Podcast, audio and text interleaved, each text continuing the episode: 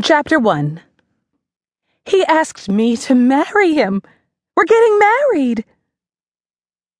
According to a recent report on ABC's Nightline, 70% of professional African American women over the age of 25 are unmarried. As JJ held the phone away from her ear to avoid Sydney's screams, she realized that her older sister had joined the 30% and left her stranded.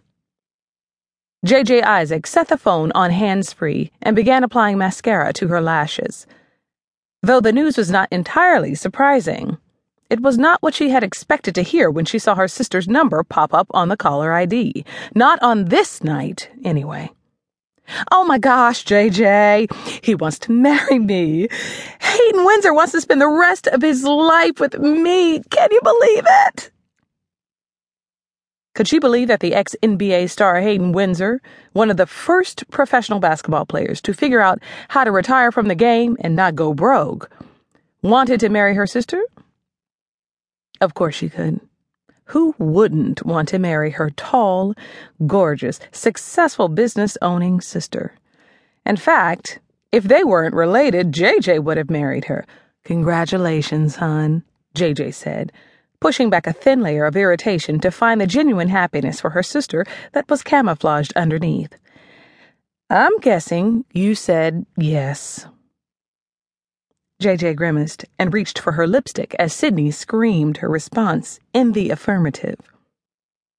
She had never seen, okay, heard, Sydney like this.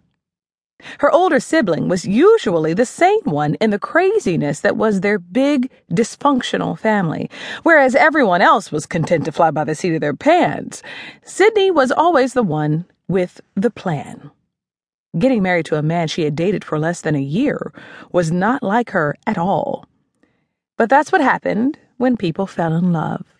Or so JJ assumed, having had no first hand knowledge of the being in love experience.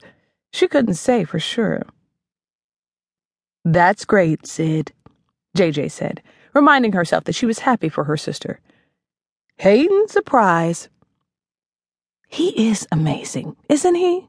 Sydney said, managing to modulate her voice to a less ear splitting volume. JJ, you should have seen his proposal. JJ rolled her eyes and mouthed a silent, no thank you. It was perfect, Sydney began. He took me to. A banging on wood saved JJ's sanity. Five minutes of curtain, ladies. A booming voice called from the other side of the dressing room door. JJ had never been so happy for a curtain call. She loved her sister and really was happy for her, but the last thing she wanted to hear from her sister, who had yet to remember what JJ was doing that night, was how her perfect boyfriend had done the perfect proposal to set off their perfect engagement, Sid, I gotta go. JJ jammed her feet into heels and swiped a layer of gloss over her lips as the scramble of women around her picked up speed. I'm about to go on stage. Oh, honey, I am so sorry. I completely forgot you had a show tonight. JJ tried to ignore her annoyance. It's okay. JJ stood and straightened her dress. I wouldn't have wanted to wait till tomorrow for this news. In fact, you can call me back later tonight and tell me all the details. By then, she wouldn't be as anxious and cranky as she usually was the last few minutes before a performance. Okay, sure, Sydney agreed. A hand tugged at JJ's arms. We gotta go, JJ, Tarina said, nodding toward the door. JJ picked up the cell phone to end the call. Gotta go, Sid.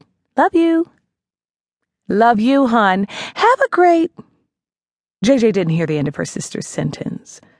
She barely got to toss her phone on the dressing room vanity before Tarina, her fellow backup singer, dragged her through the door and down the narrow backstage passageway. Sturdy iron beams holding the stage in place and swiftly moving black clothed men and women holding the show in place, barely registered with JJ as she hurried behind the other singers to her place near the second curtain. Everyone on your marker. Curtains go up in five, four, three, two. JJ didn't hear the end of the countdown.